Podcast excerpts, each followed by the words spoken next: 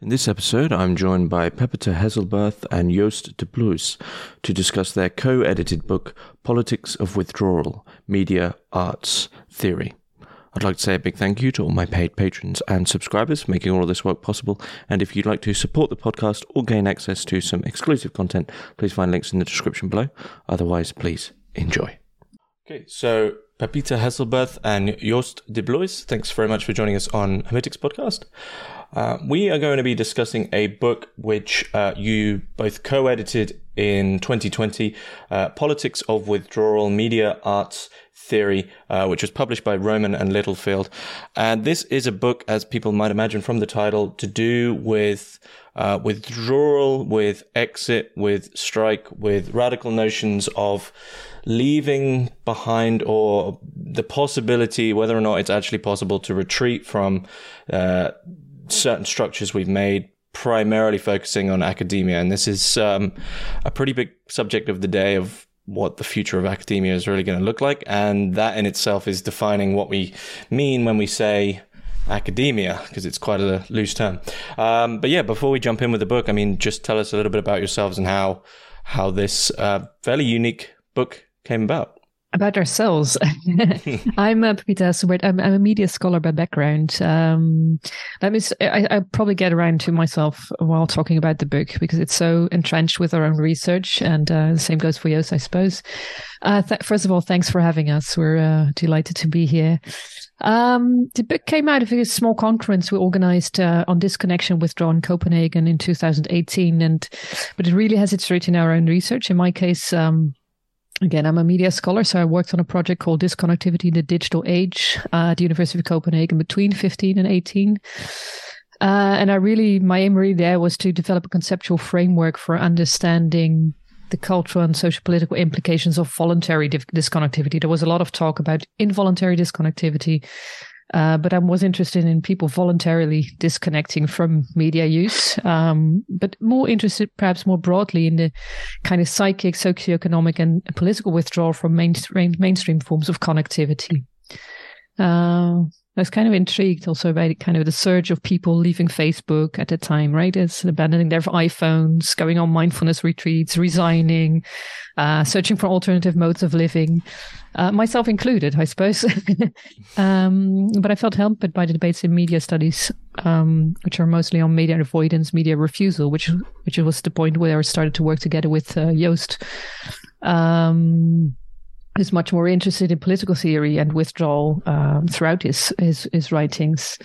Um, and what I realized what, was that despite all of the the public expressions um, of ex- of exiting and withdrawing, uh, what what started to matter most for me was the it was the gesture of withdrawing. Uh, it, even if it was publicly addressed, is it, it's not necessarily what withdraw the gesture of withdrawing doesn't necessarily take on the form of language or, or expression. It can also transpire in, in you know in silence, uh, an experiment in action, in a kind of um, different kinds of, of presence that are generated, alternative ways of being with uh, other people, being in society, um, however momentarily, right? Yeah. So, so my name is uh, Joost. So I teach cultural analysis at the University of uh, of Amsterdam, which is basically like a local variant of of cultural studies. Uh, I have a background in in philosophy and, uh, and and literary studies, and I originally had an interest and still have an interest in, uh, I guess you could call it anti-economic thought. So I did my PhD on the notion of general economy in Georges Bataille and, mm. and Jacques Derrida. Uh, and I, I, I, sort of retained this interest in theories of expenditure, uh, destitution. So from Bataille to Klossowski to to Agamben, and uh, about 10 years ago, when everyone got interested in sort of autonomist Italian autonomism, I also jumped on that bag- bandwagon. And I saw a lot of similarities between sort of the Bataillean notions of expenditure and Italian refusal of labor, anti-work, uh, etc. And that combined well with another long-standing interest of mine, which is uh, situationism. So the, the French sort of post-war avant-garde. So a lot of these things come together, I think, in the notion of, uh, of withdrawal as a refusal, basically, of uh, of, of the economy. Mm-hmm. Mm-hmm. Uh, are you? Um, are either of you? Do you, do you sympathise personally with academic withdrawal? Yes, I do. yeah, I think yes as well. And that's of Yeah, course absolutely. always the question: Do we withdraw from the university or within the university? We'll we'll get to talk about this, no doubt. Yeah. Mhm. Okay, that's a good. Yeah, that's a. It's it's a a tough line, tough line to walk. But uh, yeah, I'm sure we'll get to that uh, difficult question. But before we do so, I have to ask you both the Hermitix question, which I've reduced down. It's usually three, but if you could both place two thinkers, living or dead, into a room and then listen in on the, on the conversation then of this four. So I think you said you've scripted this together, so um, perhaps there is some coherence. But uh, who are these? Not at all. two and two. no, who are these two and two who are entering into this room? I mean, it would it would be fascinating to have all four of them, I guess, uh, uh, have have a conversation. Um, but no, I mean, the two that I came up with uh, almost immediately, right, were uh, two, two radical thinkers. So Pier Paolo Pasolini on the one hand, and Guy Debord on the other hand, because it it seems to me that we kind of live in a world that they that they predicted. So Pasolini speaks of the uh, the anarchy of power, uh, which he relates to like the absolute sovereignty of, of, of capital. He even speaks of an anthropological mutation that came about through uh, through consumerism, and both speak, I think, very much about, I guess, what you could call the disappearance of lived experience in a way. hmm Um, and they were both, I think, engaged in forms of withdrawal in their in their own way. So both, I mean, interestingly, I think moved away from more traditional forms of, uh, of of Marxist thinking. So they both started out as Marxist and then moved into something quite different. I think, although Debord, for example, never really negated his uh, his his Marxism. Um, but they were both interested, I think, in new alternatives to, uh, say, capitalism in terms of new forms of, of life, new forms of, uh, of, of, of living. Um, and what I also think is really, really interesting, or what I would like to know, right? Uh, if, if I could speak to them in a sense, is where they would situate themselves politically at the moment, because it seems to me that both of them in the 1970s, um, and Pasolini, of course, unfortunately, right, was died or was assassinated in, in, in 75, but Debord certainly, uh, in the 1970s made a kind of radical turn, I think, in his, in his thinking, but also in his activism. So he literally, literally withdrew into the French countryside, um, you know, started to write autobiographical texts and basically proposed his, I don't know, sense of grand living, this form of like grand living as the alternative to, uh, to capitalism, which has a also has a certain conservative side to it as well. I mean, for Debord, the alternative to, to contemporary, uh, you know, consumerist living or like you know highly technological living would be to hark back to the Baroque. You know, he, he started to translate Spanish poetry and uh, uh, what have you got, and I think that's really interesting. So where where where would they have ended up in a sense? And also in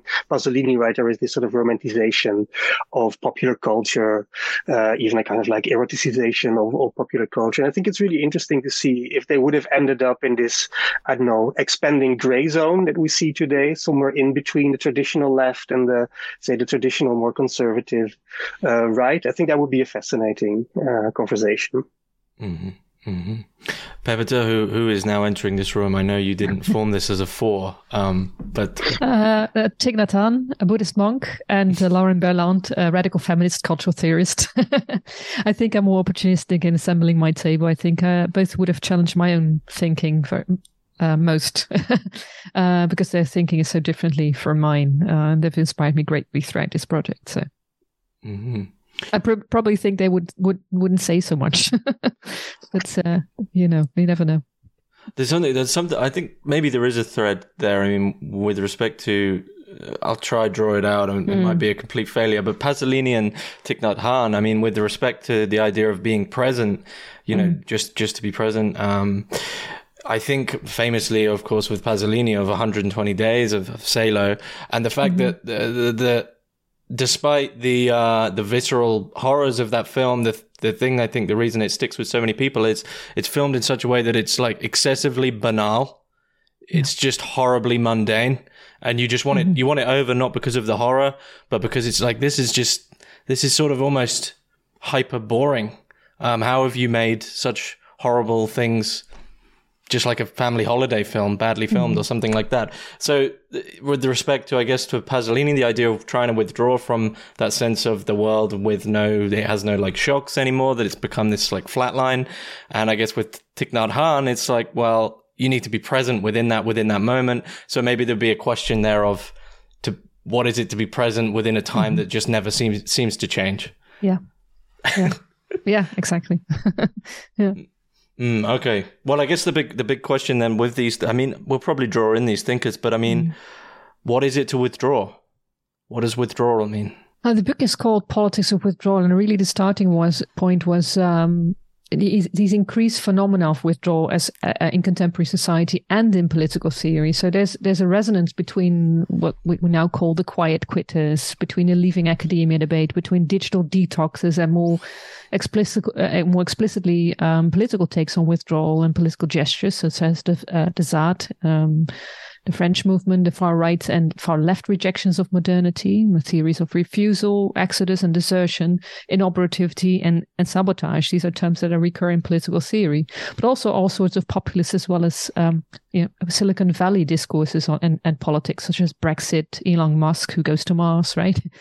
And we're wondering if there's a common denominator to all of these things and whether that common denominator would be considered, can be, could be considered political. In short, we define withdrawal as a form of political disengagement or a politics through disengagement, which is much of a paradox, I suppose.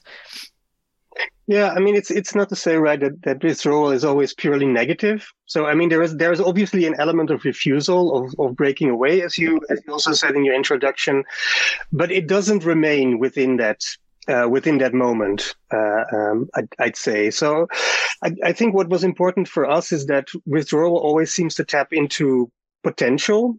So it's in that sense, it's not a political program. So there is no clear goal, um, but it's more of a it's more of a gesture that opens up uh, political potential mm-hmm. or personal potential, right? Um, so in that sense, it's not a political program. It's also not necessarily, it doesn't always necessarily proceed from, say, a, a clear cut decision not always rooted in some kind of, of will. I mean, often we withdraw because we can no longer bear the current situation. It's more a matter of what, what Roland Barthes calls uh, wariness. So we're wary of the current situation. We're oversaturated uh, with uh, whatever, with the pressures of academia, uh, for example. And that's why we quit. That's why we uh, withdraw. So in that sense, uh, it's, it's political in a sense that it's a refusal of the status quo in search of a new life, in, in, in search of a new form of life, collective or, or personal, but it's not, say, uh, you know, grand politics. It's not the politics of confrontation, so to speak. Um, I think this was also important for us. We, we went to look for thinkers that helped us to conceptualize politics, not in terms of, of struggle or, or pure opposition, uh, so to speak. Um, but in that sense, right, it's, the lines between in, in withdrawal, the lines between, say, the political and the non-political, so the social, the cultural, even the, the, the personal, even the religious, so to speak, are often uh, are often blurred um, you know, to withdraw from whatever academia can be a personal choice to, um, you know, to preserve your mental health, uh, for example, or your ethical standards. But it's also a political gesture at the same time because it's also a kind of refusal of the of, of the current system. So I think that that in that sense, withdrawal. But in that sense, I think withdrawal is also uh, also fits the contemporary moment where politics, as this sort of separate domain, so to speak, with its own institutions and its own rituals, etc., you know, parliament, you name it, uh, is also beginning to blur in that sense. Uh, and overlaps more and more with I don't know ethical questions, religious questions, purely economic questions, etc. So I think in that sense that that that with withdrawal we can also understand this don't know like expanding of the domain of uh, of, of, of politics uh, into you know figures like the, the cabin or the shelter for example perhaps up to the point when where it is no longer uh, politics so to uh, so to say. Do you think that's one of the difficulties of withdrawal is that what we're what people are collectively individually but collectively withdrawing from? There's this atmosphere of withdrawal is the problem that you can't we can't really define uh, what exactly it is that we're exiting from. We can't say, well, I'm leaving a feudalist state. I'm leaving, I'm seceding from the monarchy or something like that, that everything's so loose that it's quite difficult to withdraw because you can't exactly pinpoint what it is that's uh, stressful, upsetting, annoying, oppressive. It's quite difficult to point. But do you think there is a thread between all these different types of withdrawal, the same sort of atmosphere that people are saying we've had enough of? I think it's really important, actually, what you say, and um, we've had we've just did, did, a class on on withdrawal and the politics of withdrawal and and some of the students got really uh, confused by this. Okay what are we withdrawing from? Because i'm if i'm withdrawing from uh, say um, um, media use to be more connected to my daily environment then there it's a form of connecting as well instead of just disconnecting. So but it's it's very important to to be very specific on I, I think actually it's it's important to to specify what you desire to disconnect from or withdraw from. Uh, and it can be very diff- different things, but I think the common denominator is that it's the, the gesture is the same. And the gesture is the political movement. It's like, ah, I've had enough. This is, I want to move away from this or get get rid of this in my life or um, so so it's the gesture even if it, it, it's not acted upon even if it's not um, if it's impossible to actually stop using um, phones or completely withdraw into nature which is of course is also a romanticized idea of what culture and nature can be Um, but the gesture itself is the political movement. So whatever it is that you're withdrawing from or seek to withdraw withdraw from. Joost, would you agree? Yeah, and I, I also think that so I, I totally agree with, with Peter. Right? The emphasis is very much on the yeah on, on the gesture, so the moment itself of withdrawal, the moment of uh, of, of, the breaking away, uh, so to speak. But I think there there might also be a common denominator uh, in terms of from what we uh, are are withdrawing. Um, I, I think that withdrawal in that sense is is specifically I don't know like a contemporary or a late modern um, uh, phenomenon. So in the introduction to the book, we we do uh, refer to to Roland Barthes and Foucault, who give say historical examples of uh, of withdrawal. So uh, you know Foucault speaks in, in his text on, on, on parrhesia, on speaking truth to power. He speaks of the otium uh, of uh, you know of the of the Roman emperors who withdraw to their villas in the hills, you know above Rome to reflect on their position in life and uh, politics, etc. So that's an early form mm-hmm. of, of withdrawal. And Barthes is really interested uh, in the more religious forms of withdrawal, so mm-hmm. uh, ascesis and anachoresis, etc. Mm-hmm. Um, but I think that that in in the book the examples uh, used are almost all of them are sort of like late late modern examples, and I think that that has to do a lot with the fact that um, I think it has to do with what the Italian autonomists would call like real subsumption, right? The fact that every aspect of modern life is mobilized in the service of capital, so to speak.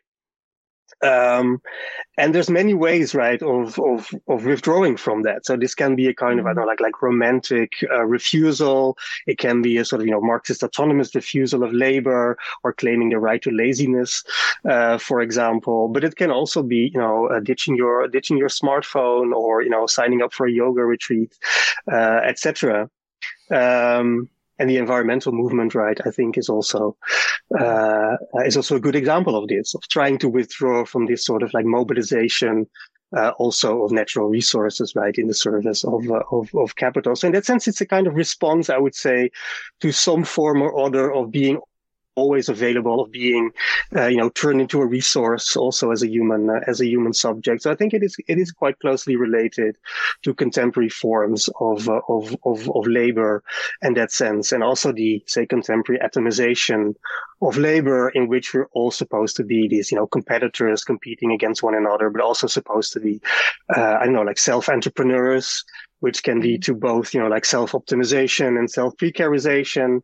Uh, and I think a lot of these phenomena of, of, of withdrawal are kind of responses uh, to that. And yeah, if you if you look at figures like um, um, Pascal Chabot, for example, a Belgian philosopher, who wrote a book called Global Burnout, or Byung-Chul Han on uh, on the Burnout Society. Um, I think they, they they see burnout, which we very much look at in terms of uh, of, of, withdrawal uh, as a form of of resistance against what Han would call the performance uh, society, or Jonathan Crary speaks of like the you know twenty four seven um, uh, capital. I mean, this doesn't mean. I, I think that withdrawal, by definition, would be um, you know, anti-capitalist or anti-modern even. I mean, it can be. So there are figures uh, like Paul Kingsnorth, for example, who I think was also on your on, on your show, who kind of move into this direction of uh, anti-modernity, anti-technology, you know, harking back to uh, whatever figures like Jacques Ellul, uh, for example. And there's a little bit of that in in people like thinkers like Bernard Stiegler, who's in her book uh, uh, as well. And again, the environmental movement, I think, also you know tends towards the sort of more anti-technological, anti-modern uh, side of things. Um, but I think there's also there's there's all I mean, but it doesn't have to be. I think it can also be this moment again, this sort of gesture of of rupture to I don't know recalibrate a relation with with modernity or uh, or with technology, for example. Mm. I mean, it brings uh, brings about one of the sort of the key problems, I guess, of with, withdrawal in general, especially within a within a capitalist world. You mentioned there, everyone, you know, everything in service of capital, capital, and capitalism basically being this infinitely malleable thing, which if if you mm. don't keep your eye on it, will take take whatever it wants under its own name. Um, and I think, you know, to draw in someone like Deleuze, who says anti-production is also production. Next thing you know, you're sort of caught up back in the machine. And I think, you know, of, of movements such as like the van dwelling movement, who now film their ongoings and put it on YouTube mm. to sort of monetize mm. it. And next thing you know, it's become a, a, lifestyle and now you've sort of lost mm. the, the, the kernel of what really was there altogether. So do you, uh, in, in that sense, um, it seems that what we're withdrawing, many of the quote unquote institutions that we're withdrawing from are almost like gaslighting us into narcissism. You know, you bring in narcissism as well and the narcissism of academia, but almost like lying to us in the sense of this, this false sense of security. So in that sense, do you, do you think withdrawal basically, once again, to draw in Deleuze, has to become nomadic? Like you, once you do it, you can't really stop because you'll, you'll, you'll get caught in a, cap- capitalism will catch you out? Yeah, that's. I mean, that's a very good question. Um, I think, but but it's also. I mean, we also had this discussion in the class we were teaching with our with, with our students. Um, in in principle, what anything can be appropriated, right? So any anything. I mean, as you said, like the the like the genius of capitalism is that it that it's infinitely malleable and it can it can turn anything into its opposite, right? It can turn anything into gold or into anything can be uh, can be monetized. That's not necessarily a reason to not try, right? um, but also, I think there's also, I think, maybe an intellectual element to to that argument. It's also a kind of, I don't know, like gotcha argument that you can also apply like indefinitely in, in, in, in a sense.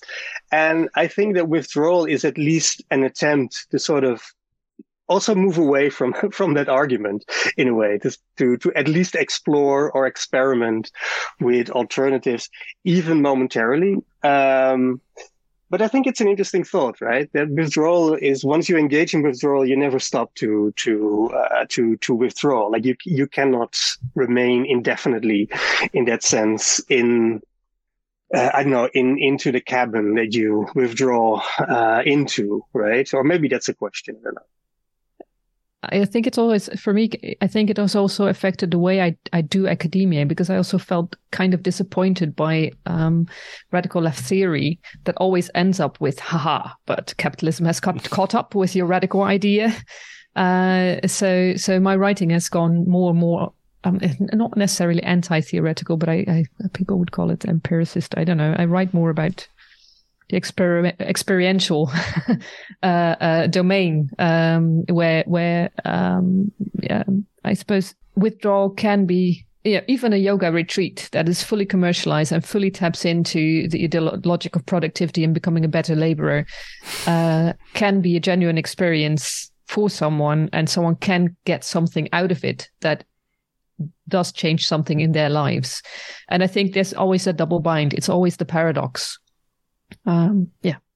Mm-hmm. Mm-hmm. Capitalism will catch up on us, um, mm. but Um, but that, but that's sort of the the now steadily becoming extremely famous capitalist realism by Mark Fisher. I mean, there's mm. pretty clear limits to that book in terms of well, okay, but I've still got to live, mm-hmm, exactly. and and you both seem um, very fairly optimistic about this whole thing that there is these possibilities. So maybe a question would be like how.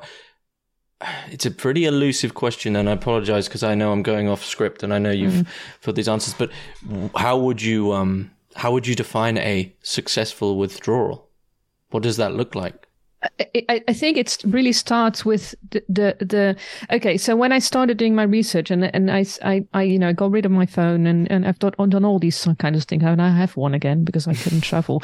But um um I I I, I, I my it's I think it was my parents who told me. But you know I I know no one who's so connected as you are um, because you're c- always obsessed with disconnecting. So I think it become it starts with the the becoming aware of the desire to withdraw from something that is not healthy for you, that is unwholesome.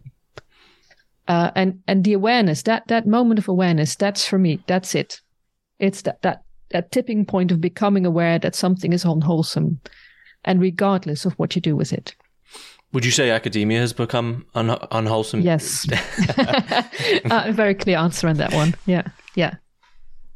Yeah, absolutely. But I, I, I, think there are there are different ways of withdrawing in that sense from from from academia, right? So mm-hmm. I, I agree that uh, there is something very similar, you know, between whatever Pepita's relation with her smartphone and our collective relation to to the institution of the university. Yeah. But I think we, we can maybe deal with it in, in in similar ways, right? I mean, part of it is to is to become aware of how unwholesome, as you said, uh, that that that relation is. I think to become aware of that is is already is already an important step to sort of to no longer buy into uh, in, in into the narrative, so to um, uh, so to so to say. Um, I, I, think what is in, I mean I think withdrawal has a lot to do with sort of delegitimizing things. So you withdraw because you can no longer accept the status quo because your, I don't know, your own values no longer align with the values of the institution. Mm-hmm. So there is an aspect of like delegitimize, sorry, delegitimizing um, uh, whatever you whatever it is that you withdraw from. And I think that is important also in relation to uh, to the university. That it is important to to no longer sort of continue to collectively legitimize the current uh, you know the current practices within uh, within academia, and, and, we still do that massively, partly because of the narcissism that you uh, that you mentioned, because we are so invested, you know, like not just intellectually, but also like libidinally, if you like, like subjectively uh, into uh, uh, into the institution. Mm-hmm. So I think maybe a starting point for a successful withdrawal uh, is not so much like literally slamming the door behind you and you know looking for an, for for a new job, but to, to start with this kind of awareness and also i think yeah stepping away from this you know, dominant narrative perhaps also stepping away from the dominant you know subjectivity that comes with being uh, an academic mm.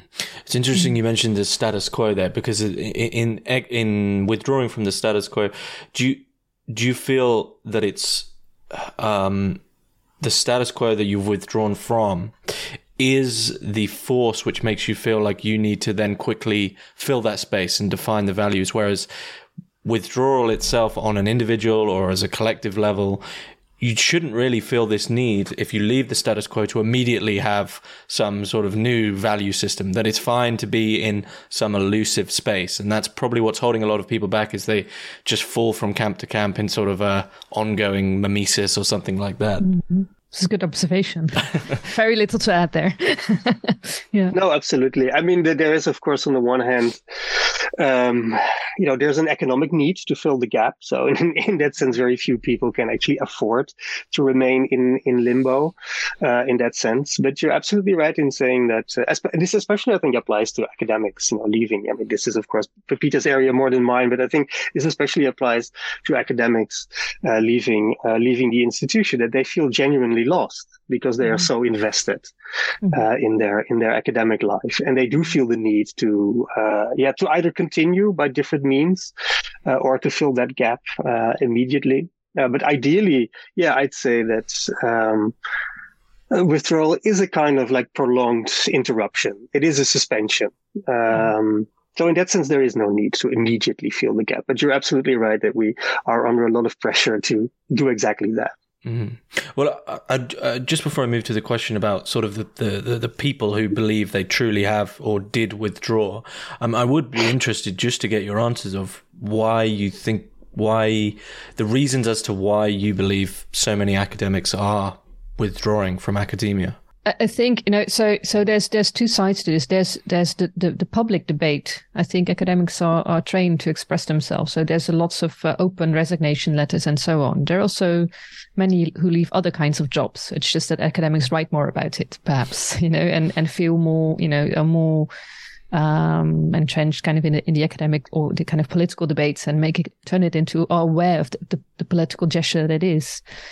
Um, but as you probably know, like Harney and Moten also quite firmly criticized the university and they're on, a, on the commons. Uh, kind of, they, they, I think they, they suggest is that there's a strong kinship between, say, the university and other kinds of structures of law and order. Uh, they, they, they, they kind of argue that they're to the same war of life, of social life. Um, um, uh, so basically, they suggest that, that universities, like any other structure of law and order, um, are there to extract what it can and uh, discard what doesn't need, right? Um, but but uh, they also criticize the critical the critical academic.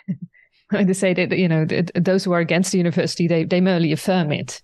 So even the leaving academia, uh, the one those who leave academia, and I've read through all most of it in SS Joost, uh, the leaving academia debate. Um, um, it's it's very affirmative of what the university could be or should be or um, so so there's a lot of loathing that happens openly uh, and and to to larger to large extent it also affirms um, what the what the institution stands for uh, but th- there's also those who don't who leave without a bang those who leave silently I'm I'm intrigued and also those who don't leave because you know what uh, it, it, it's, sometimes it's really strange when you read through. I, have read through them, and I got you know reading even reading the Leaving Academia articles. I, am sometimes get really stressed out uh, because because of their call to action. Right, there's always this call to action. We should really change. You know, change things. Uh, it should be abandoned. We should um, destroy it, or what, what have you. And and it's kind of it is kind of invigoration that that that is triggered in in leaving or in the call to leave um, there's something strange to it because if the only logical conclusion to the mounting concerns over labor precarity in academia or elsewhere is to resign or else become complacent, complacent, right, to a system that doesn't work anymore, then we're trapped in a in a double bind um, because you you leave one precarious position to become precarious in another way, right? Um, and I've often wondered. I think for me that uh, there's a there's a piece of me in, in the in the in the volume on on um, on leaving academia, and my my really my interest there was. Um, I really wondered what, what a less precarious take on a need to take refuge or withdraw from from or in academia might entail, other other than say speaking out by quitting, which still boils down to depriving oneself of one's source and often joy of livelihood. Um, and, and I think also we shouldn't forget that many of us chose to work in the university also to escape from the status quo, to to enter a safe space for thinking radical thoughts, for um, being uh, with students or being in life differently, right? To to allow for uh, radical feminists, radical race, radical what have you th- uh, thinking. Um, and then, of course, I also wonder to what extent uh, a politics of withdrawal is still possible within the academic academic context at all. Um, especially since writing about withdrawal politically so clearly at odds with the gesture of withdrawing itself, right? So uh, if you withdraw from being in academia, you also withdraw yourself from the academic debate. Um, and I think there's a strong correspondence between those who leave, who say who leave, who, who state their leave, and what um, sociologist Rosalind Gill has called the, the hidden injuries of of, of um, neoliberal academia, right? So the affective and body experiences that are familiar to most of us, feelings of exhaustion, precarity, stress, anxiety, overload, anger, shame, competitiveness, grief, guilt, all those feelings that, that we're burdened by as academics. Um, that are so ordinary and everyday and and it's kind of she says it's a stuff that doesn't end up being in a keynote or an open resignation letter or sometimes it does. Um, but it, it's more the stuff of the, the, chats in the corridor and the coffee breaks. Um, and um, I think Berlant, to bring in Berlant here, what I take from her is that uh, where she says uh, to complain, right, or to moan or just be unhappy is also a way of bargaining with with what is there. So she she her, her theory is the theory of the meanwhile, right? So we've left the status quo, or we want to abandon the status quo, but we have no alternative political model to think with yet, or no alternative system yet. So in the meanwhile, we have to bargain with what is there, with with what is there, and um, it might not. Uh, so to, to, complain might not um, hold a hope for change, but it it does give a response to the complaint itself. So it, it in you know whatever hope it instills, it comes from the immediate response you get on the spot. So I think there's a, a close resemblance between those who stay and complain and those who leave with a bang, right? And um, yeah, I hope. Yeah. That.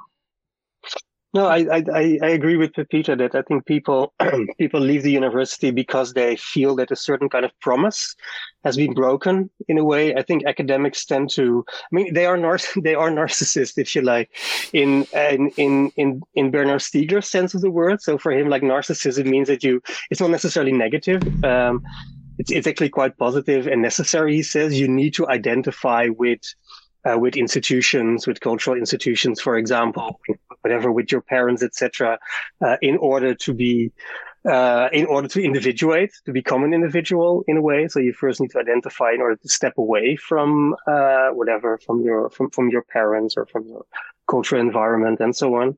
And I think the university is is very good in in promising you uh, an identity. It offers you something mm-hmm. to uh, to identify with. Um, it basically val- validates your your passions, right? It validates your interests, um, and it validates you in the end. I think it basically says, you know, it basically tells you, university basically tells you, you know, go ahead, you know, follow your passion to be a medievalist or a Lacanian or a post-humanist, etc. It's not just some kind of like weird hobby of yours. Mm-hmm. Like you really are like a Lacanian and we validate it.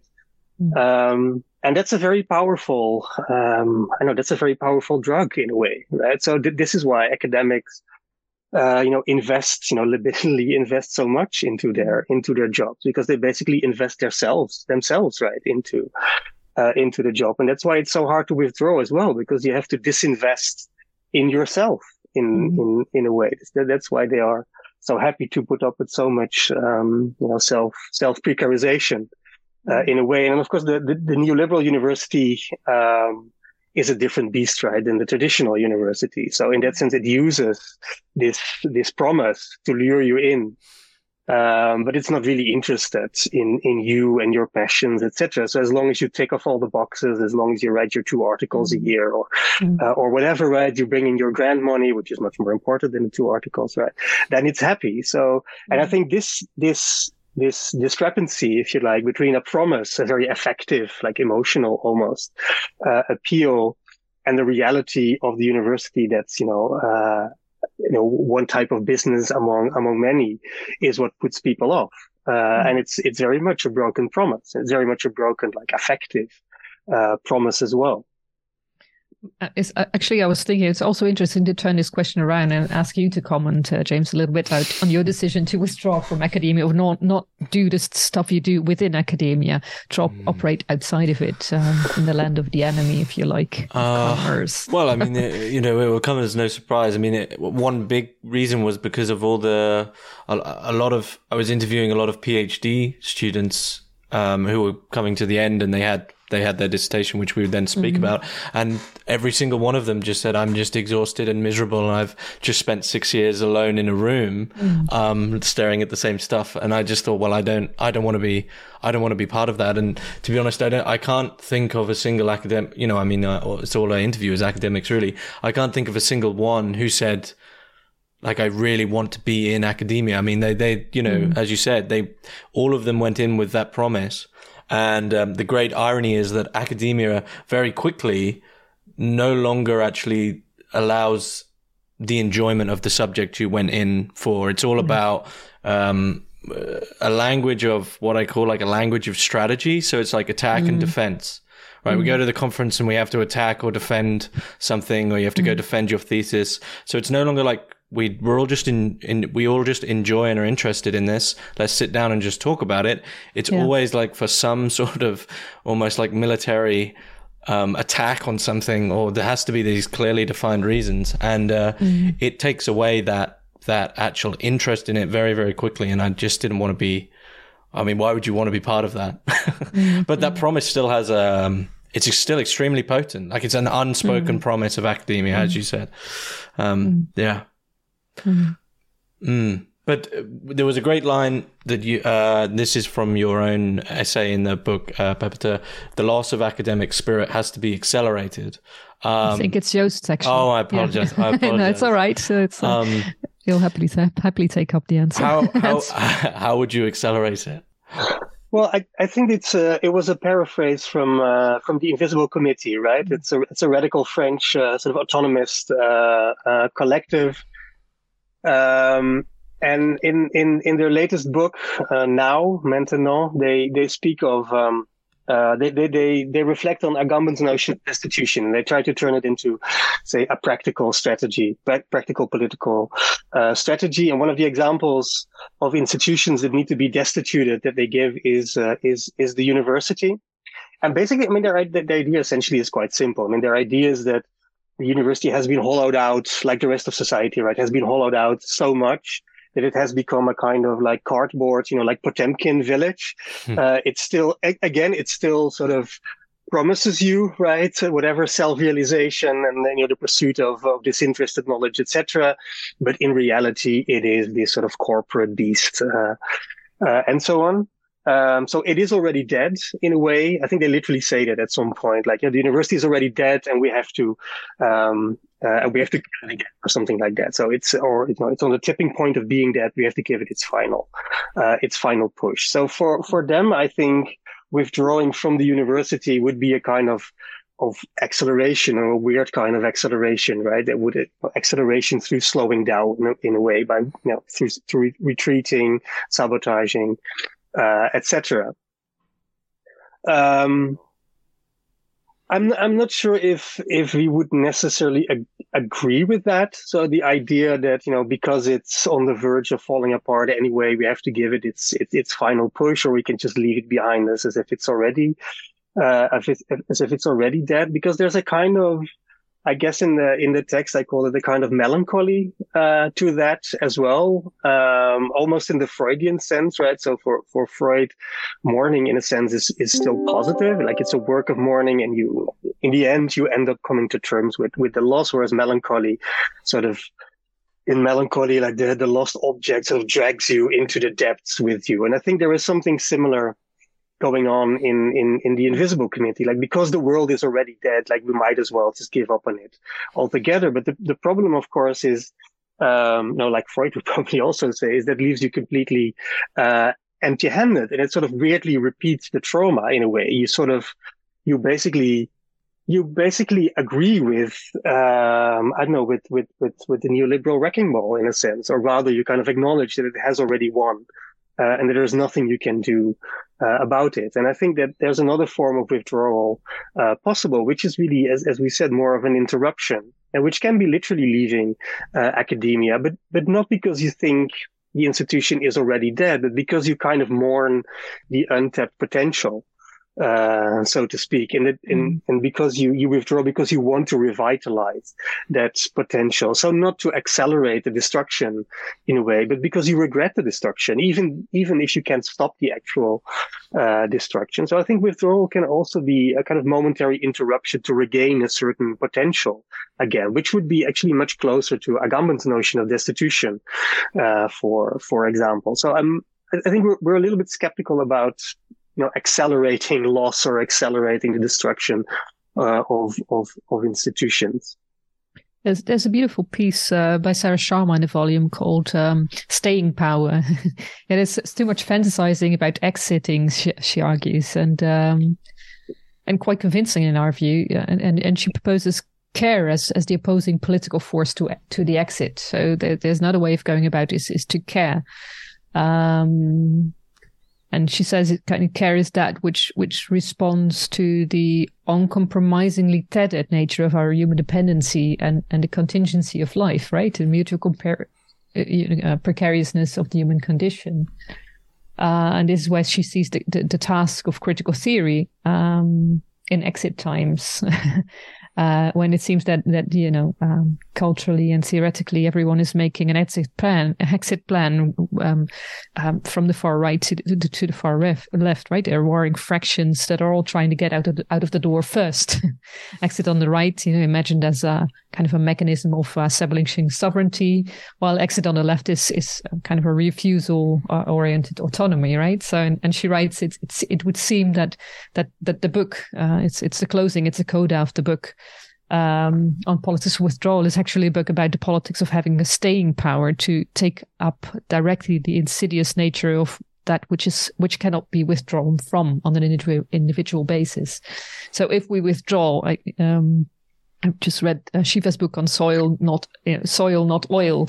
If we withdraw, it would have to be a collective decision on organizing our society differently to have uh, a different way of, um, you know, uh, what is it called? Um, a basic income, uh, uh, uh, more investment in soil and not oil, and so on. It, these decisions can be made, but they can only be made if we, as a human species, decide to to to to to turn our predicament. So we have to stay with the trouble somehow. Mm. I mean that that sort of has a uh, focus on withdrawal being a, a, it almost has to be in some sense a collective thing. So the question I had with regards to um, you know, th- this idea of like individualistic frontier withdrawal has been throughout history, and it seems to be a very clear difference. So we have people like Ted Kaczynski. I guess mm-hmm. we could go all the way back to Thoreau, mm-hmm. though Thoreau is a mm-hmm. bit more sensible.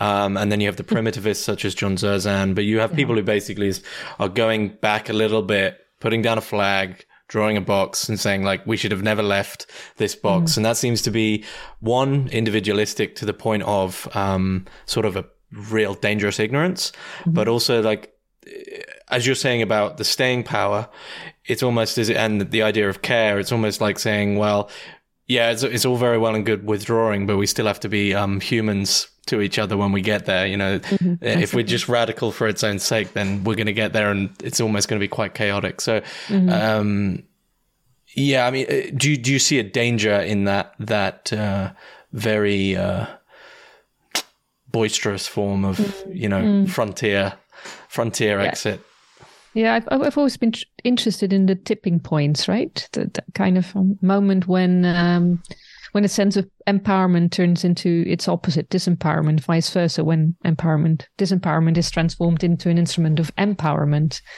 um, which which also may help to shed light on on the disconnect that arguably precedes extra, extremism. One of the founding texts for me. Uh, so, so for me, uh, says Anne Kaczynski, what goes wrong is not necessarily the thinking or the, the gesture, but the action that is that is that is um, attached to it.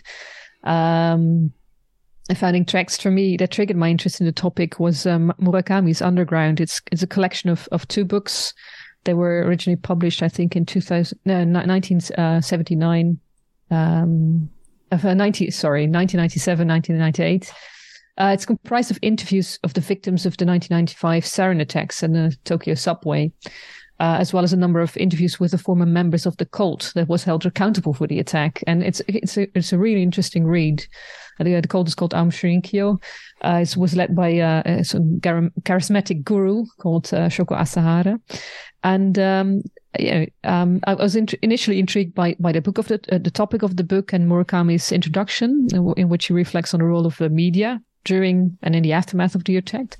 But uh, but I soon found out that the, that the cult, uh, whose name I should have given a hint, I suppose, had it started in a yoga and meditation class, um, and and most of the members of the cult were recruited at at the uh, the the, the um, at at the Shambhala or the dojo where where they where they practiced, as well as at some of the top universities of the country. And this really upset me uh, while reading this. I was reading it on a plane back home, and I could something as harmless as a yoga practice and meditation class, or something as civilized and refined as a university education, lead to something that horrible and destructive? It really was a terrorist attack with uh, something, uh, you know, with a poisonous poisonous gas. So I'm I'm a, I'm a yogi. I meditate. I'm also a scholar. So could something like this also happen to me? Right? That was just, just and I think it's really an important question to ask, uh, or to the people in my ashram or dojo or sangha. Uh, or indeed to the uh, to, to at, at, my university, could my students be picked up for something uh, for something like that, or some even myself? So the tipping points uh, is is what interesting me interests me here. Really, really, the moment where where um, you know the moment the disconnect that precedes extremism, the moment that precedes uh, people going from I have to resign from this society, and you read throughout these these interviews, and it's mo- you know it's mostly the pressure of being a salary man, the pressure. It's it's of course a very different society from ours, but also it it kind of uh, it, it runs somehow 10 years ahead of us in terms of uh, its economic organization and its neoliberalization and so on. So th- their bubble burst around 95, the time of this, this, this incident. Um, uh, some some of the women um, join uh, the cult because they don't want to get married. Uh, so it's really the, the, status quo, the oppressive the oppressively perceived status quo of having to perform, having to become, having to uh, uh, uh, obtain a job, having to to to um, um, uh, uh, do as the parents please, and so on. Um, so so the disconnect that precedes extrem- extremism. So that's where where the the gesture of withdrawal lies, and I think that's also why it's so important to do research on the topic. Um, and we've often spoken about that gray zone. You mentioned it earlier uh, as well. So where we're kind of progressive thinking or or disconnective thinking um, that is generally more left leftist um, aligns with uh, radical right ideas of disengagement, and it's really scary and also really important. yeah, and I, I also think that so that the the moment where you know, withdrawal sort of tips over into into extremism is often, and I, I think we definitely see that with with with Kaczynski. We also read with uh, with with mm-hmm. students or with Zerzan is a kind of fantasy of completeness or wholeness you, you, talked about like mm-hmm. putting things back in the box. And I think with, with Kaczynski and, and, read, the idea is that, well, if only we could go back to being hunter gatherers in a sense, then everything would be okay. yeah. So if only we could go back to like the infancy of humanity or our personal infancy in, in a way, and then everything will be like whole and innocent again. But I don't think that withdrawal in that sense is a return. So I, I, I don't think it's, that withdrawal necessarily entails um, uh, nostalgia or melancholy. There can be an aspect, of course, of nostalgia. I mean, you know, lots of people, including ourselves, were nostalgic of our pre-internet, uh, you know, brains and, and cells, uh, etc. But I think that that kind of nostalgia is only a sort of like driver behind the withdrawal. It's not the nostalgia in a sense of a fantasy of wanting to mm-hmm. reestablish that sort of pre-internet age or uh, whatever a prior stage of uh, of, of human or personal uh, development. Uh, I, I think that's, and that again has to do, I think, also with this idea of a broken promise. Like you want to go back to the, the world before the promise or the world that was, mm-hmm. you know, the world that was promised. But of course that, um, you know, as, as, you know, whatever thinkers like Freud or, or Derrida or whatever will teach you, like there is no such thing as a return. Like you never return to the original thing ever. Um, so yeah, I think it's important to, to, but but again, I think as Pepita said, it, it is part of withdrawal, right? So it's not that you know uh, Kaczynski or you know as you said in a sort of slightly sensible way, someone like Zerzan or Thoreau are anomalies when it comes to mm. withdrawal. There is always this tendency. I think there's always this fantasy yeah. Or the possibility of this fantasy of completeness or wholeness or authenticity yeah. uh, in uh, in in withdrawal, and that that's also why this gray zone is so interesting. So you you know once you engage in withdrawal or even fantasize right about withdrawal, mm. you can either end up in um, you know, uh, a, a, a, far right anarchist collective, uh, sorry, far left anarchist uh, collective or you can become a complete Heideggerian, uh, you know, and re- retreat into the Black Forest or something like that. Mm-hmm. And I think bo- both are possible. Mm-hmm. Yeah. Well, I, I, want to just give you both the opportunity to to uh, you know add in anything key about the book that um, you, you you want to make sure we we get in. If there's any elements of withdrawal that you think are um, yeah extremely important to to emphasize that we've that we've so far missed. I think uh, the temporal aspect and perhaps the apathy one. I think I think those are all you know. Um, uh, uh you know, often the the, the uh, withdrawal is sort of in terms of of, of, of place, right? Uh, the cabin to withdraw into the forest, and back back to the land, and so on. Um, but there's there's there's for me very much um, you know there's there's there's um, it's rarely thought of in temporal terms, but for me, it's very much about stopping, right? About learning to re-engage with the here and now, you know, this body, this moment. Um, it, it time has somehow become equated with productivity with value. You know, every minute counts. right? So, so at least from an economic perspective, you know, the quantity is more important and how it's spent, and more important than the quality of how it is spent. The mechanical is more important than the mindful. So, I, I wanted to bring in Thich here. it's got a beautiful passage in the Heart of the Buddha's teaching where he says uh, he kind of relays the story of a film, story. He says a famous story in Zen circles about a man and his horse um, uh, the horse is galloping quickly, he writes, and uh, it appears that the man in the horse is going somewhere important. Another man standing alongside the road shouts, Hey, where are you going? And the first man replies, I don't know, ask the horse. and from there, he kind of says, uh, yeah, this is basically our story. We're riding a horse. We don't know where we're going and we can't stop. And, and he says, yeah, the horse is the habit energy that's very much instilled by current lived economic, economic reality. Um, and we basically uh, have to find ways to stop the horse, stop our horse, and, and reclaim our liberty. um, yeah. I really like that story. Yeah. No, I agree, and I think that that's why the the image of the cabin is also so so interesting and so powerful. There's a little book by uh, French literary theorist called Marielle Macé. I'm not sure if it has been translated, but in French it's called Nos Cabanes, Our Cabins, and she basically explains that you know, the, the cabin is not a fortress. It's not a citadel. So it's not something that's built to last in a way. It's also something that we have to build uh, ourselves. So there, in that sense, there is something very creative about withdrawal. So it's not that there is a ready-made place somewhere or a ready-made future somewhere in a sense that we can dr- withdraw into. Mm-hmm. Um, but in that sense, it is more of a, of, of, of a line of flight. I mean, maybe not in this sort of grandiose way that, that Deleuze and, and Guattari envision it, uh, but but there is something very creative in that sense, I think, about uh, about about withdrawing.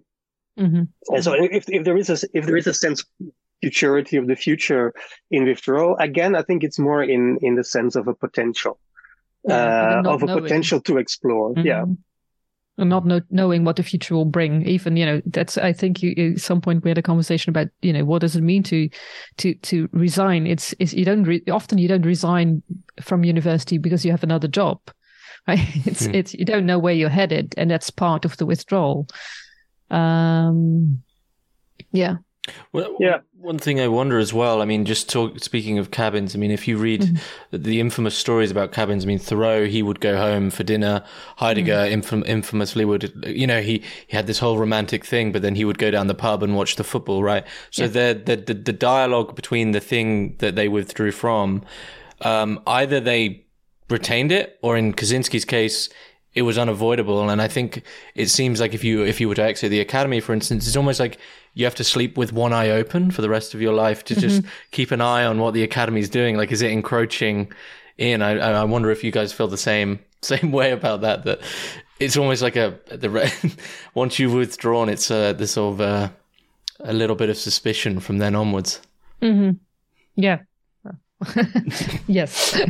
um, yeah. Um, Hmm. I don't know. Maybe I'm slightly more optimistic because I do, I do, I do think that uh, we've we've been thinking a little bit about maybe a follow up, mm-hmm. you know, of the book, and and and one possible topic that came up was this new emerging sort of para uh, academic uh, sphere. So whether that is you know on, online or you know, uh, you know popular universities that mm-hmm. sort of pop mm-hmm. up everywhere now in in in Europe.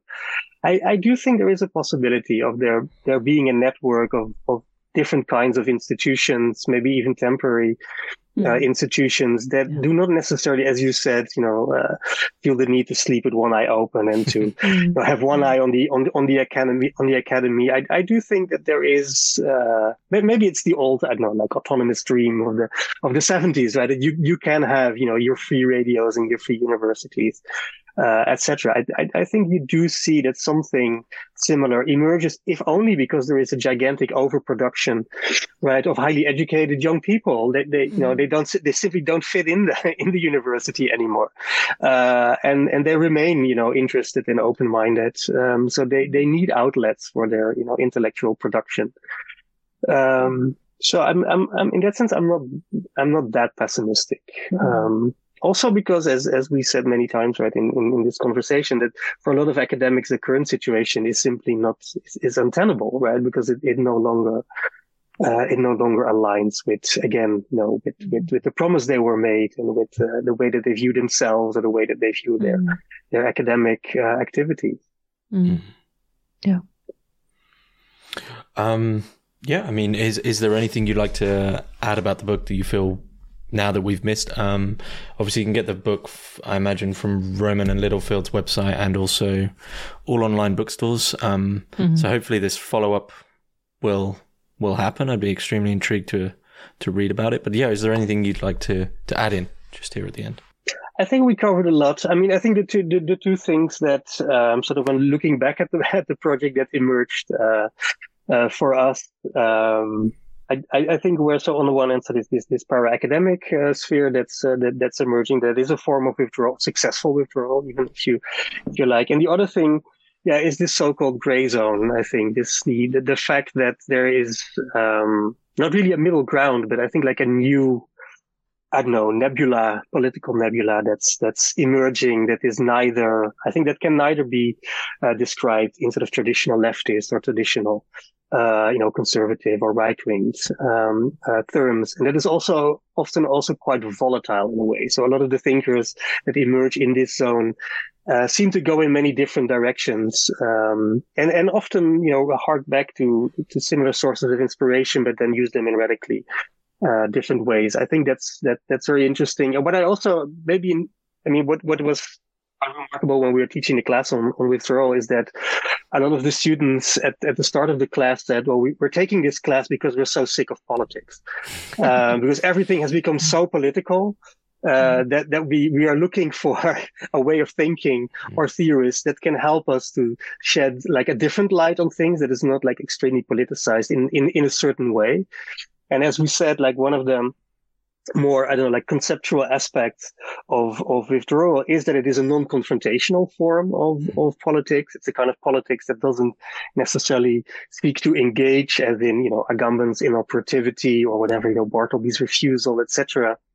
And I think mm-hmm. that's also important. Also, the, the, the fact that it, it allows for a way of thinking that doesn't turn everything into this sort of oppositional politics. And it also maybe reminds us, right, that politics isn't always politics. Like that, we can, we also engage in politics yeah. for whatever, you know, mental health reasons or subjective reasons or religious reasons, etc. There's also a lot of like, you know, religion, culture, art, even in politics, uh, itself. And I think that was one of the sort of maybe unintended, uh, things that, that came out of, of reflecting on the book and the issue of withdrawal. Yeah, and I think what I take from the class was actually that, there was a lot of confusion amongst the students, uh, productive confusion uh, on on the differentiation between, let's say, apathy, right, an inability to act upon one's uh, disengagement, uh, but also on withdrawal as as um, as gesture, where they kept asking, you know, but does it have to be politics? And what they what they confused, I think, and what we talked ended up talking about was um, the framing of withdrawal as a form of activism, activism or, or, direct action, and I think that completely misses misses the point, right? Uh, um, uh, apathy to me is very much a, a, a, way of coping with with the meanwhile, as is withdrawal. It doesn't have to, you know, it, you really have to reframe how you think of what politics does to really get out of the action reaction way of thinking about uh, a political gesture. Um, yeah, you, you could even say that you know to continue in this way that that is a form of apathy, whereas withdrawal is often a kind of I don't know like visceral reaction, right? So it's a reaction to yeah to to oversaturation, you know, to mm-hmm. to being on the brink of burning out, mm-hmm. uh, etc. I think they withdraw because people either they're long past apathy in a way, or they refuse to become uh, apathic, yeah. right? But they've reached this this sort of the, the, tipping point, and they feel that they have no no other choice than to than to leave, than to than to opt out in in one way or another. So there is hope, basically. Yeah, there's hope. there you go. I wanted to I wanted to end on a a hopeful note. Um, but at least there's the fantasy of hope, right? I, will cut that bit out. No, another promise. but um, yeah, thank you both very much for for coming on. It's been a great conversation. Thanks, James. Thanks a lot. Thanks.